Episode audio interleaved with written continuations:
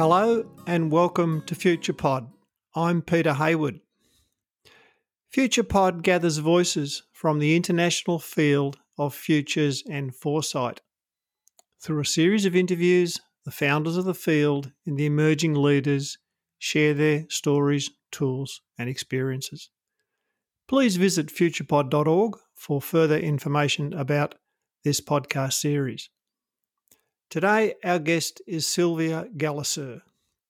Sylvia is an inquirer of our future, conducting foresight research on the future of health, well aging, social interaction, the future of work, and lifelong learning, as well as transformations in mobility and retail. She graduated from HEC Paris in 2003 and she settled in San Francisco in 2005, where she has developed a special interest in the Silicon Valley ecosystem.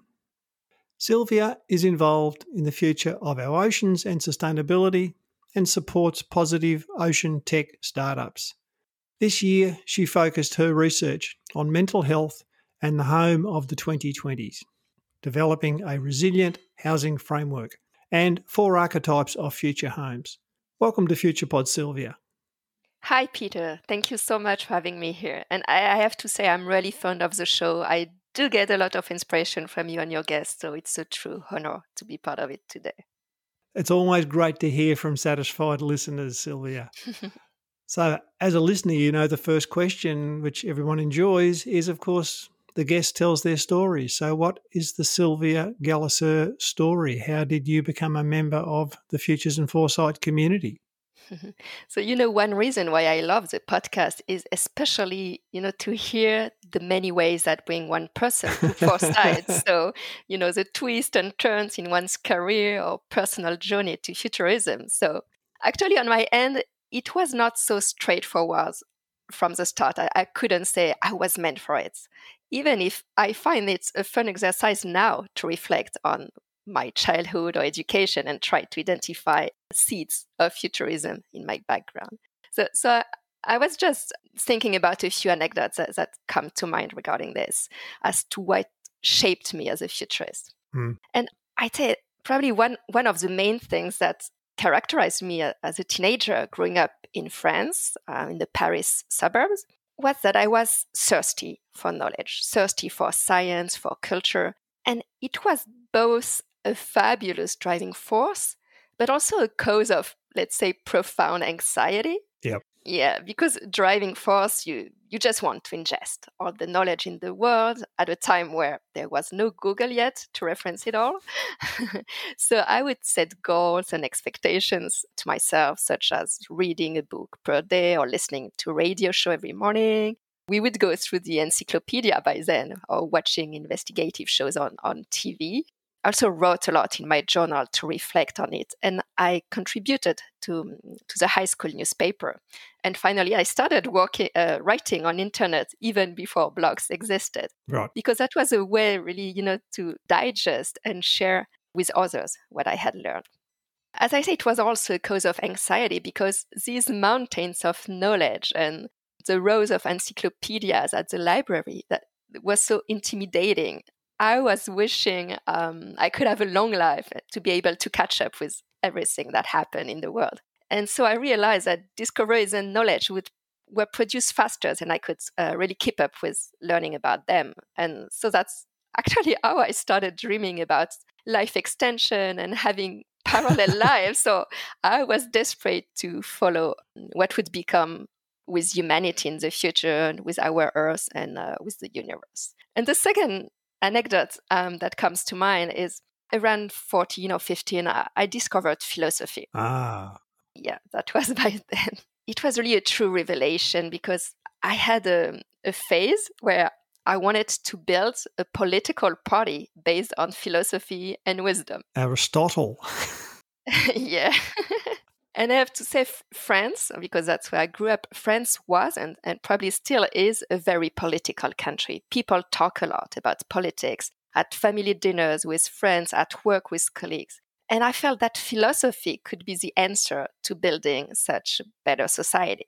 But I was quickly discouraged by people around me. Like the the message I got was that intellectuals think in their own ivory towers, while politicians they, they do the actual stuff.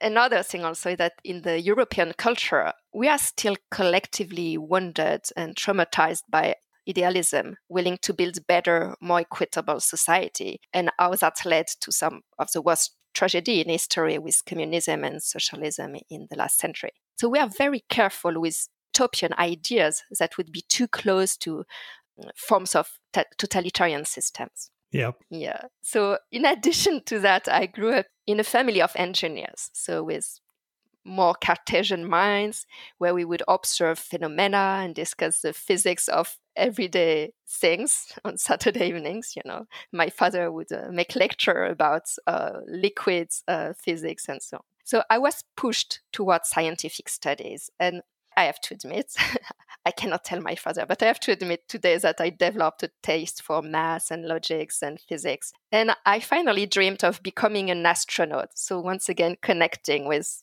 the world around us.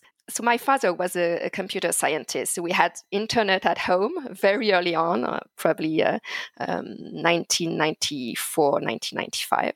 And I would spend hours on it uh, watching at pictures of the universe or reading about science. So it, just seeing these few these few images uh, from, from my uh, youth to sum up, I had myriads of interests and potential careers, but also a sort of paralysis to choose one single path. Mm. Because choosing one would mean renouncing all the other options.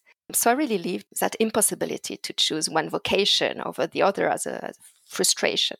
And then, and that's probably one of the turning points that that's why I'm, I'm coming to this. Then I found a solution, or at least a way to channel this multidisciplinary thinking or, or to silence it for a while. So I was probably 17 or 18, and I came up with an idea of a series of books. So I had 10 books in mind, and in each of the books, I would explore one career. I would be astronaut in one, artist, philosopher, journalist, engineer, entrepreneur in one other, and so on. But the rest of the world in the book would not change. So my perspective on the book on the world would change. The story would change, but the other characters and the world itself uh, in which the stories would happen would be fixed, sol- solely evolving if my narrator had an action on it that meant a lot of world building to be consistent from one book to the other. And then my idea was that the last book of it all would be the key to the rest of the series because by spending my whole life writing these 10 interconnected books and researching these careers, then I would be older and have become, well, a writer, which was kind of the encompassing vocation for all of us. I had kind of this Proustian project, if I may say. So that was really how my mind was by the time. But I started writing it, and then life happened, which means I needed a degree, I needed a real paying job, I needed a more stable career path. And so this project kind of ended up in a drawer for a while. So, flash forward, I finally opted for diverse studies a mix of math, literature, and social science program in Paris. That led me to business schools. You were mentioning HEC Paris, and a specialization in management of arts and culture. And so for a while, I worked for uh, radio shows and uh, TV networks as a production assistant. And finally, I landed stable consulting job at Accenture in strategy and product launch for telecommunication, media, and entertainment companies. Another twist in the story uh, in 2005, I had the opportunity to leave that stable job to go live uh, in San Francisco and uh, to work for the French embassy as a trade attaché. Wow. Uh, specialized in audiovisual once again. So back to, to, to what I liked. And from there, I haven't moved much. I supported uh, technology companies in their international developments uh, as part of different government agencies, Business France, uh, French Tech Hub. And uh, about three years ago, uh, we created a startup accelerator with two co founders called Big Bang Factory. But during that time, I'd say I advised uh, probably 500 um, tech companies in their strategy for the US market. And I helped them with fundraising, covering solutions from educational platforms, employee engagement interfaces, medical devices, sleep tech, or fall detection tools for the elderly, to, to name a few. And that's about, I'd say, four or five years ago, I started to notice that our business strategy approach was too narrow sighted. And we were focusing so much on finding customers, finding uh, funding, on short term profitability of companies, probably more around two, three years, that we ended up missing true signals of change and losing long term vision. So I, was interested in investigating foresight techniques, like really uh, having the methodology to be able to conduct foresight, to improve my strategy consulting practice.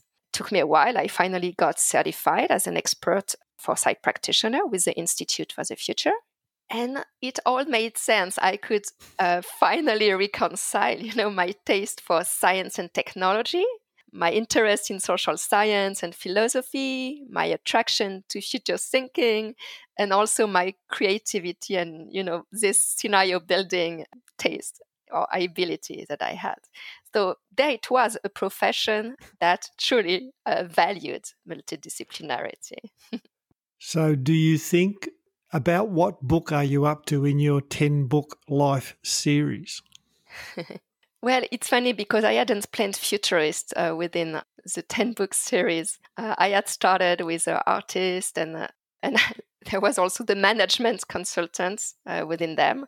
And then I haven't thought about it for a while. You know, it's probably been 20 years I haven't thought back about this series. But by by investigating this, that question, I came back to this, and I was probably there was something around scenario building by the time that is close to what I do today when I write future fiction and when I do uh, world building to illustrate a scenario, for example. Mm. So I'm no I'm no longer working on the other project, maybe one day, but it definitely um, influenced the way I'm writing today or thinking today.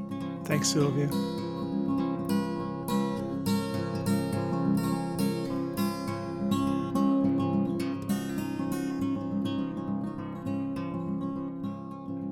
Well, the second question is philosophical by nature.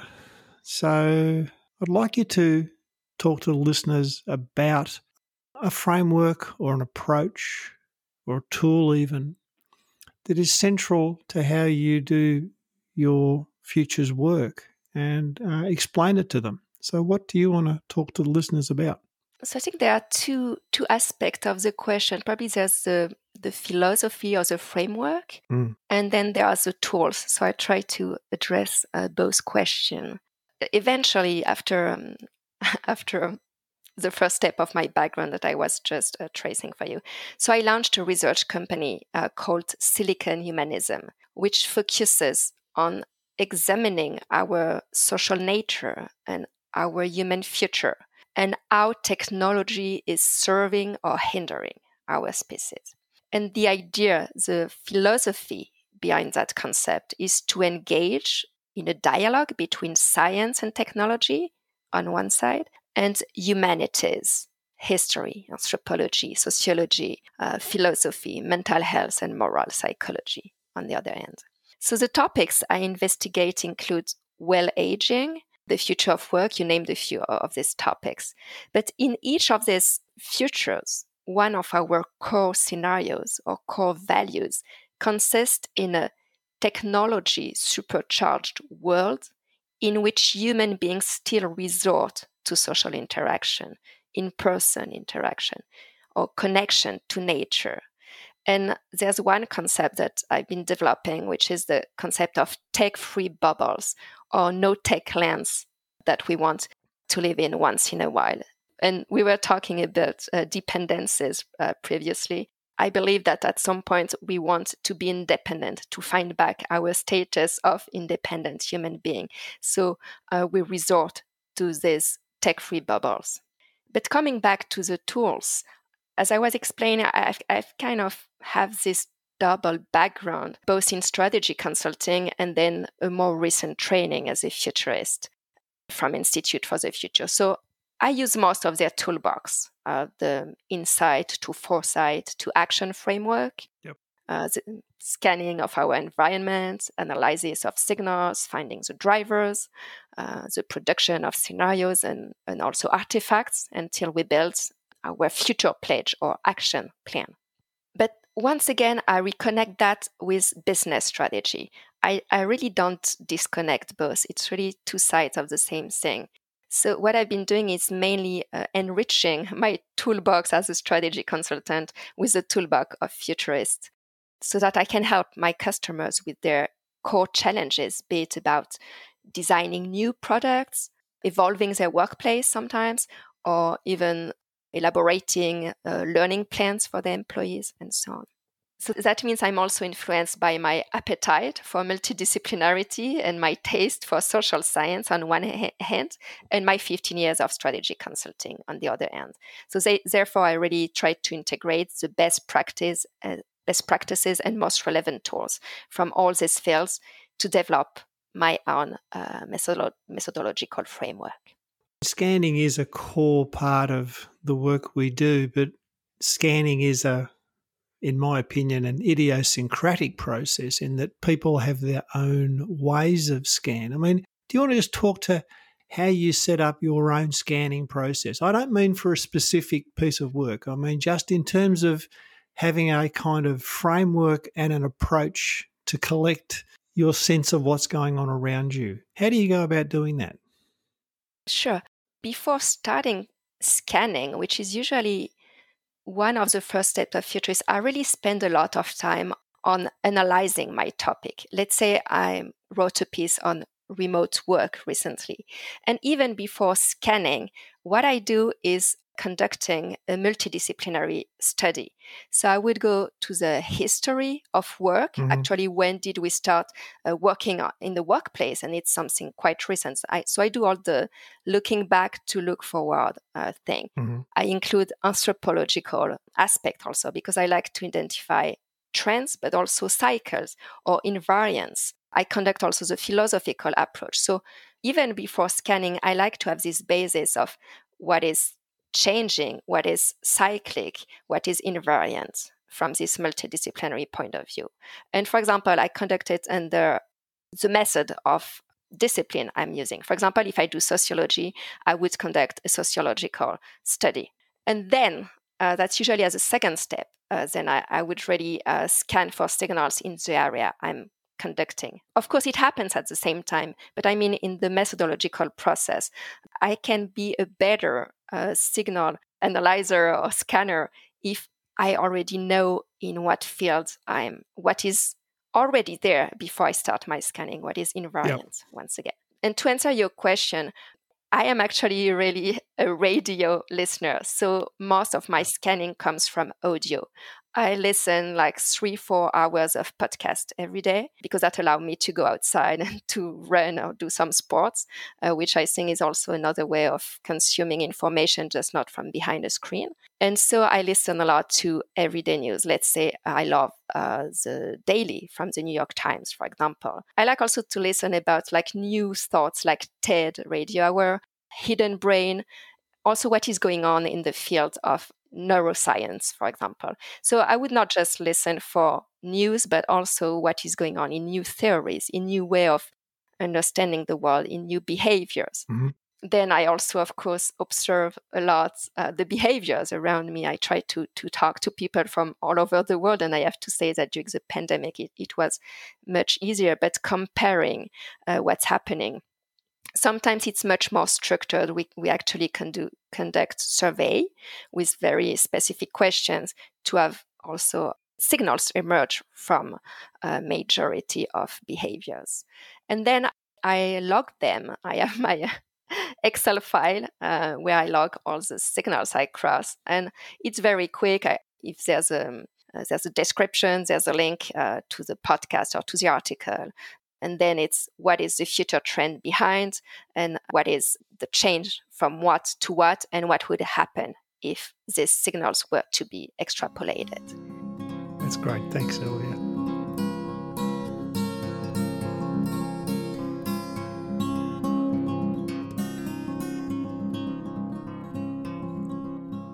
Third question should be an interesting one for an inveterate and structured scanner like yourself. It's the question of the emerging futures around you and what you are sense making, what you are sensitive to, what's happening around you that really is getting your attention and getting you thinking. And you know, both from a optimistic excitement point of view and possibly even a fear or concern perspective. So I, love that question, and, and it's a hard one. And if you don't mind, I, I, will I will switch it the other way around. Probably what concerns me first, and what I'm hopeful about. because that's probably more the way it's structured in my in my mind. So I'm conducting quite diverse projects. I wouldn't say I'm the futurist of just work, or I really try to conduct projects in different fields, be it about the home, you were mentioning it, about the future of work, about the future of mental health, and especially how it's been changing during the pandemic, or be it about ocean tech and so on. But most of the time, I would say these projects tend to point to two major aspects or two emerging futures. The first focus is linked to mental health, and the pandemic has put it even more in the foreground. I'm really interested, once again, in our humanity and how we deal with change. So that's a big aspect for me. And the second aspect is linked to the role of technology in making us more human or less human. And this second aspect has been at the core of Silicon Humanism from the start. If you don't mind, I will try to illustrate it with a project which is actually quite dear to my heart, which is well aging. So, well aging as a portmanteau word between aging and well being. So, after working for technology companies in the field of technologies to support the, the elderly, I developed a training model on well aging which I base on a, a really a 360 degree approach to aging and trying to show how biotechnology or communication technology can empower the elderly. And that's really one important aspect for me. It's I don't just consider the topic of aging from the technology perspective, but I really try to replace well aging into a more holistic perspective, a multidisciplinary approach again. Mm-hmm. Because first of all, I do believe that everybody can work on postponing their own aging with an appropriate lifestyle based on nutrition, healthy eating, physical activity, and regular exercising, but also social bonding and uh, enriching community experiences, stimulating intellectual activities, creative and artistic expression, and also spirituality. And then, as a second step, we consider medicine and nutritive complementation as a prosthesis when lifestyle is not enough. And finally, third step, when advancement in biotechnology, robotics, uh, bionics, they intervene as a third stage for, or for individuals who have specific needs uh, following a genetic condition, a disease, or let's say an accident. So perhaps this last stage, and that's where a lot of people are scared, like what is transhumanism going to do to our human species. So I do believe that this last stage is the last stage of the process. I wouldn't want us to to go for the easy transformation if we don't act as human towards changing our life, lifestyle for better well aging, for hmm. example. Mm. And we have to know also that this last stage won't be available to all of us at first because it will be expensive and there's a lot of inequality in, uh, in access to treatment or to what we usually understand in the, with the, with, under the umbrella of transhumanism. But there is still a lot we can do to prevent accelerated aging and to help people get empowered over their own condition. So I believe that this well aging, this first level, this holistic well aging, can be available through awareness campaigns, ongoing education, or individualized support to improve our lifestyle. And when I like to imagine jobs of the future, uh, I'm thinking, for example, holistic aging specialist or well aging life coach, something like that, because these professionals could help us go through the the full well aging checklist and provide customized advice based on individual condition. So what I am scared about or, or concerned about is probably what we hear at the current time around what Elon Musk is is uh, trying to achieve with Neuralink or the promises uh, linked to uh, brain computer interfaces because they seem to be a major component of the future of the mind when we start to investigate this field. We project ourselves being able to control everything by our mind, not having to make an, an effort anymore to express our will, to interact fully with the world. And it can be indeed a, a wonderful prosthesis, I mean, for, for people with a paralysis or locked in syndrome. But for the general population, we can wonder whether it is a direction we want our species to take. Do we want to end up being, um, you know, wandering mind in robotic skeletons? Don't we want to be like living bodies who can express themselves through their own moves, made of organic materials and with five senses? And also, even in technology, one question I, I was discussing with, recently with other futurists is how can we continue to create VR material or mixed reality or, or BCI experiences if we are cut from first-hand experience of the world. Mm-hmm. I am really hopeful, and that's the hopeful part, that we will continue to search for these tech-free bubbles that I was mentioning previously. The, the fact that sometimes we just want to disconnect.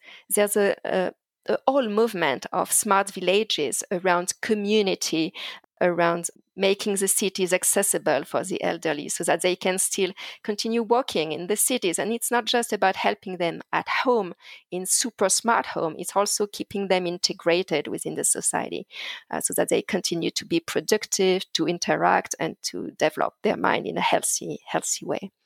I'm challenged to imagine how we can do so much with, as you say, the biotechno extension to well aging. But I keep coming back to the notion that access to these things is at present controlled through people's ability to effectively have money. And how do we avoid a situation, or can we avoid a situation where we don't create classes of people who get access to this and other classes who don't? So, once again, when I think about these topics, I try to look into the past when new technologies arose in other fields. And let's just think about cars, like the first vehicles, personal vehicles, and how it was not accessible for everybody at first. Mm. So, at some point, we need funding, we need people who pay and use the technology, who test them also. And most of the time, indeed, it's probably either desperate people because for example there's a genetic condition and you will try a new new treatments or it can be people who are rich and who want like jeff bezos travel around the, the earth for example. So first of all it's not accessible to most people. But that will get the market started. And then it's also the law of supply and demand. The more and more people will be interested in it, the more and more we will produce of it, and the, we will be able to scale and to have the cost um, uh, decrease so that it gets accessible to more people. Mm-hmm. So I have to say that in that field, at some point, there's a market force that is at work to help it be accessible to all of them. Of course, then there are some lobby or, or people who have kind of, as you were saying, an access to it or that are preventing others to have access to it. And there, I like to distinguish the scientific aspect of things and the social equality aspect of things. Because it's not because not everybody has access to it that we shouldn't develop it. I mean, as long as we think it's ethical, uh, that the technology enables an ethical development of our human society, we should push for scientific progress. And then, in a second step, we think about social equality. And here, it's I think it's another kind of players who act in that field. It's lobbyists, it's politicians, it's activists, and it's not the scientists who can decide for this. And if I believe uh, if there's a technology that is truly revolutionary for the human species, then all these groups, all these activists uh, will push to make it more available to others. And maybe we will work with um, with laws, with insurance, to have it covered and to have it accessible to more people. But I like to to really cut the debate in two parts. Like scientific progress, is it a progress for humankind from an ethical and technology point of view? And second step, how can we make it accessible to most of us? And these are other drivers, yeah. other people acting for that, I'd say. I'm going to keep pushing you because I think you're a good. I think you can. I think you can handle a challenge.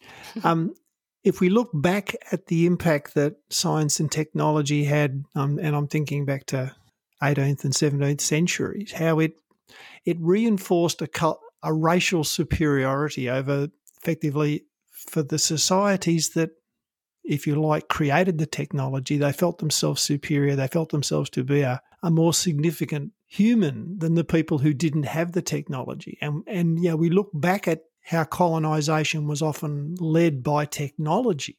And I wonder how do we prevent these technologies recolonizing indigenous cultural perspectives on things? Mm-hmm. Do you think it's possible that with the awareness of all technology has a set of embedded cultural and social interests. Mm-hmm. One of the things that's happening, say, for example, in Australia, we're slowly, very slowly starting to honour and recognise the existence of an Indigenous culture that's been here for 70,000 years. And it's starting, it's well overdue. There have been tragedies on the way, but we're starting to, to appreciate their knowledge of the landscape, nature, relationships. They're starting to teach us things. Mm-hmm. How do we not extinguish that? Mm-hmm. Well, that that's a, a, really good and really tough question. So I, I wouldn't mean to sound like I have all the answers, but I would say my position on this, and that's why I, I, I like philosophy from the start, and I try to still keep an ethical point of view on what the future is going to look like. Once again, in the realm of scientific progress, I do believe in ethical committees, in multidisciplinarity once again, because it's not just about technology driving change. And once again, uh, coming from this European culture, we are so scared about uh, this idea of uh, superiority of some kind of Übermensch. So we are really, really, really scared about this. So that's why uh, when there's scientific progress, we need to have always ethical committees. And I believe these committees shouldn't be just made of people in the field of science, but really in the field of other disciplines. Uh, let's say, for example, it can be if it's about treatment for kids, you have to have parents involved. You have to have people with this disease involved. Uh, you have to have legislators, lawmakers included in the field. And so, not just a close field of scientists mm. thinking together, but really having as many different point of view as possible. And with culture, like the preservation of different culture, it's the same. You need to have anthropologists, you have need to have um, ethnologists, you need to have people living this reality involved in the conversation. It's not just about discussing their future without themselves; it's having them as part of, of the dialogue. So once again, I would say my my advice, my recommendation on all these topics is once again about multidisciplinarity because mm it's always a way to balance different point of view with different types of analysis because i don't believe that just one analysis one approach has all the answers. Good. Thanks sylvia.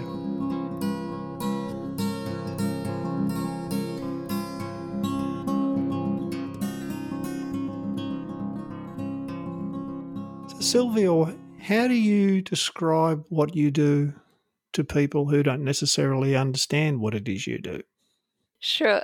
Perhaps to answer this question, I need to identify first who doesn't necessarily understand what I do. And, and I'd say there are probably three categories of people. There are the professionals with whom I have worked under another identity before and who saw me change careers. Then there are my family and friends who already didn't know what I was doing before.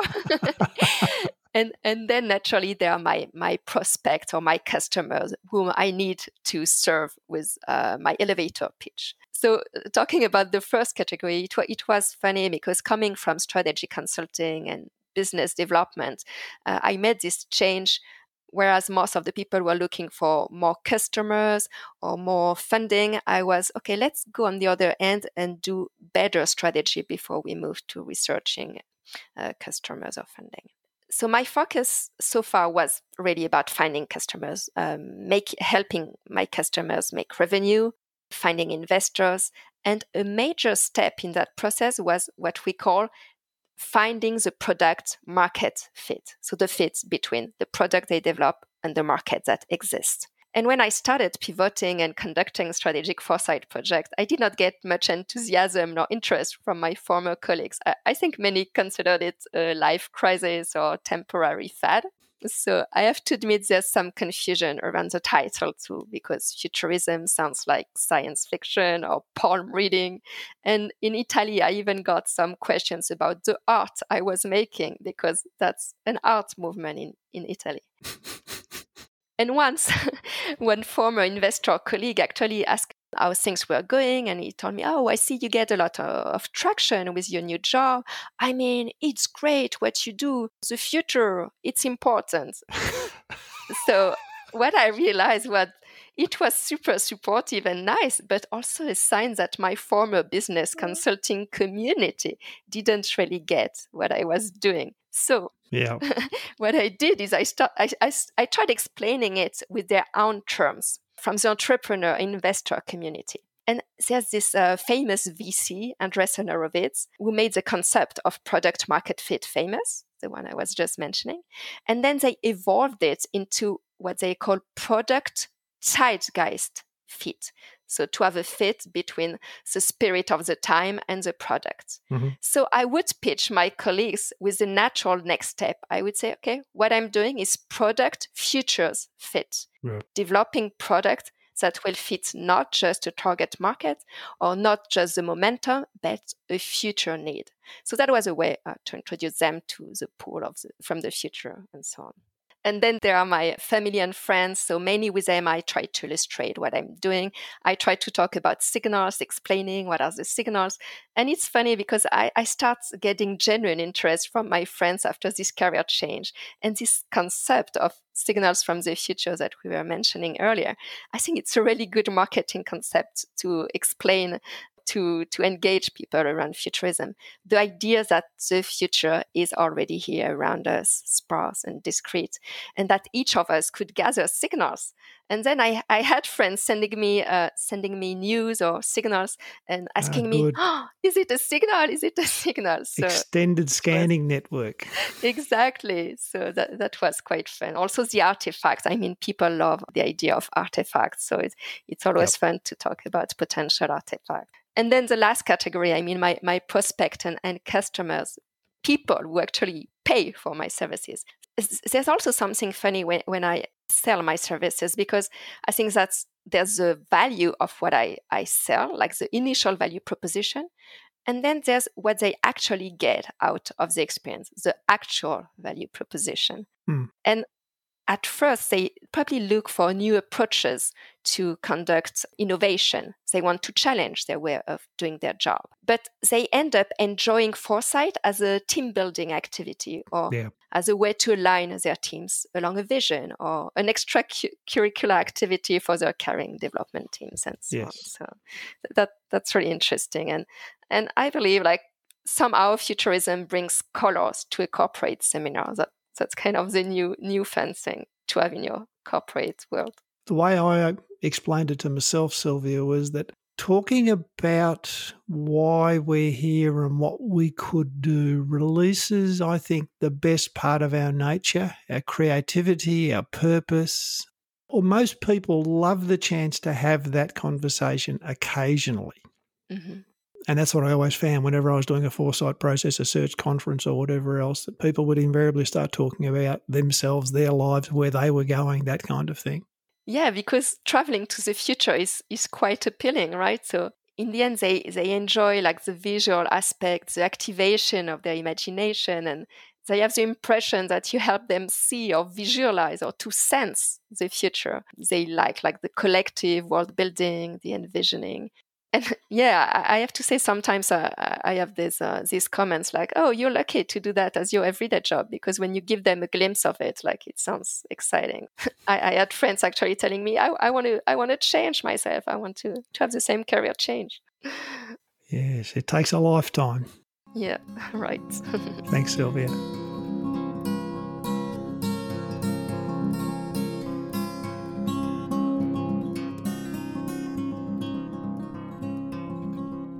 Last question. What are your perspectives on our post pandemic homes? Your latest research? Thank you for, for that question. Indeed, I've, I've been dedicating so much time to that topic this year. And we have built a framework to think about it because the pandemic has redesigned our home landscape and transformed our everyday environment while accentuating changes that were previously underway. And we noticed that two levels are now morphing. First, there's the structures like the home design, mm. materials, furniture, appliances, but also uh, what we call the intangibles, schedules, behaviors, mental health at home, social bonding at home. So we wanted to create a model that included both the structures, the physical home, and the intangibles, what we call home life. So, to conduct that analysis, what, what we did was uh, mapping the future of the home along two dimensions. One of them would be the threat dimension. Is a threat coming from outside, such as pandemic, social chaos, economic crisis, ecological catastrophe, or war? Or is the threat coming from inside the home, domestic violence, physical, verbal abuse, uh, toxic work from home environment, or loneliness. So that was the first dimension, the threat dimension. And the second dimension would be uh, the reaction dimension. Do people and, and does the home help have a fragility reaction or resilient reaction? So we built a quadrant producing four archetypes of future homes. You'd have the toxic home, when there's a threat from inside, but the reaction is fragile. You'd have the bunker home. The threat is from outside, but the reaction is mostly fragile. Then you have the Tetris home, like the game Tetris. Mm. The threat is from inside, but you are resilient because you reorganize things. And then you have the safe haven. Uh, the threat is mainly from outside, but the reaction is resilient. So, for example, within the toxic home, it would mean a hazard to the health of the individuals, uh, favoring toxic relationships. And if we refer to Maslow's hierarchy of needs, the toxic home doesn't allow the individuals to meet their most basic needs, such as physiological needs or security needs or healthy social interaction. And many signals point in that direction with the increase of house fires and child injuries during the pandemic, intimate partner violence increased as well, cruelty towards pets, depression symptoms, suicide rates, uh, medical ingestion, alcohol consumption, and obesity as well. So, to bring awareness around these topics and share a first level of resources, what we've been doing is I worked with a, a team of mental health professionals to create audio fiction simulating a pandemic home hotline for individuals to express their distress. But we would include in these fictions real resources. So that was a really meaningful project to illustrate the toxic home. But then, when the home presents a higher resilience to inner threats, that's what we call the Tetris home. And there it's all about flexibility, like more flexible floor plans, multitasking, mental resiliency, process streamlining, or what we also like to call a community living as a we live space, you know, uh, comparing it to we work space. And whereas the toxic home is closer to uh, a collapse archetype of home, mm-hmm. well, the Tetris home is all about constraints because of different constraints factors, such as the accumulation of home-led activities, cohabitation of family members uh, from different group age with different rhythm and needs, space constriction, time constriction, and senses overload, noise, physical proximity, and so on. Individuals develop, adapt the home environment through different tactics. And among these tactics, while you have the repurposing of home, of, of rooms, of furniture, of apparels, of electronic equipment. You have quick design upgrades, mobility of objects and people, or sharing of resources, and timeout option, which means new rooms, new habits, and new designs. Mm. The Zoom room, the Zen room, the garage gym, and so on. So it's really interesting to connect the evolution of the intangibles uh, with the evolution of the structures once again if I had more time, I could uh, develop uh, the bunker home and the safe haven, but I can invite you uh, to ask me questions uh, separate from the podcast if, if you're interested. Maybe one conclusion on this is that one important insight from this study is that whereas for the past decades the design world was leaning towards more sustainable residential buildings, with, with the beginning of the 2020s and the pandemic, uh, we've been reminded that uh, in times of, of chaos, natural disasters, or economic crisis, the core function of the home remains its capacity to provide shelter. Mm. So it has challenged us, uh, like the, the home design and all the industries, but it has also uh, revealed that we were unprepared and after all, the pandemic is acting as a disruptor and driving uh, home designers to rethink trends, functions, and features of homes. Now, it's. I think it's a good point. I mean, sustainability was always a nebulous term anyway, because of course you had to ask the question: what exactly are you sustaining, and what are you letting go? And I think the pandemic has actually made us start to question: well, what is it we sustain, and what is it we promote, and what is it we try to prevent? It's the combination of promotion and prevention that creates sustainability in my thoughts.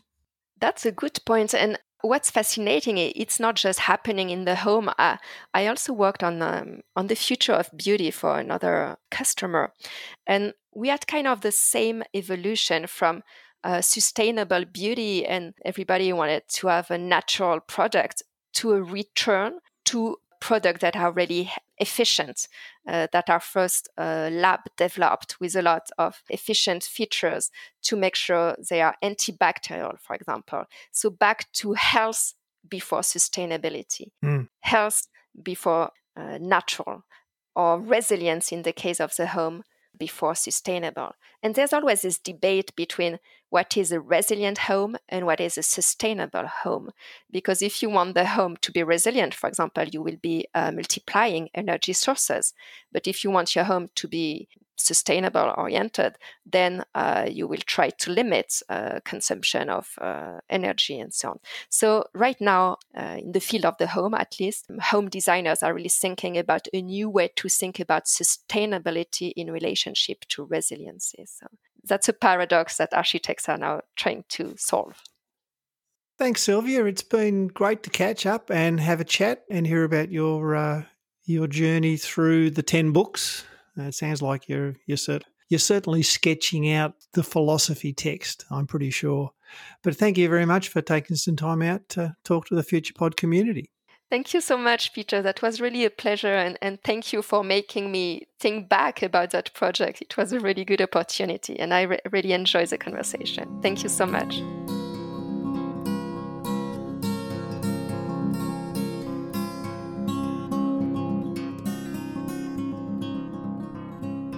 This has been another production from FuturePod. FuturePod is a not for profit venture.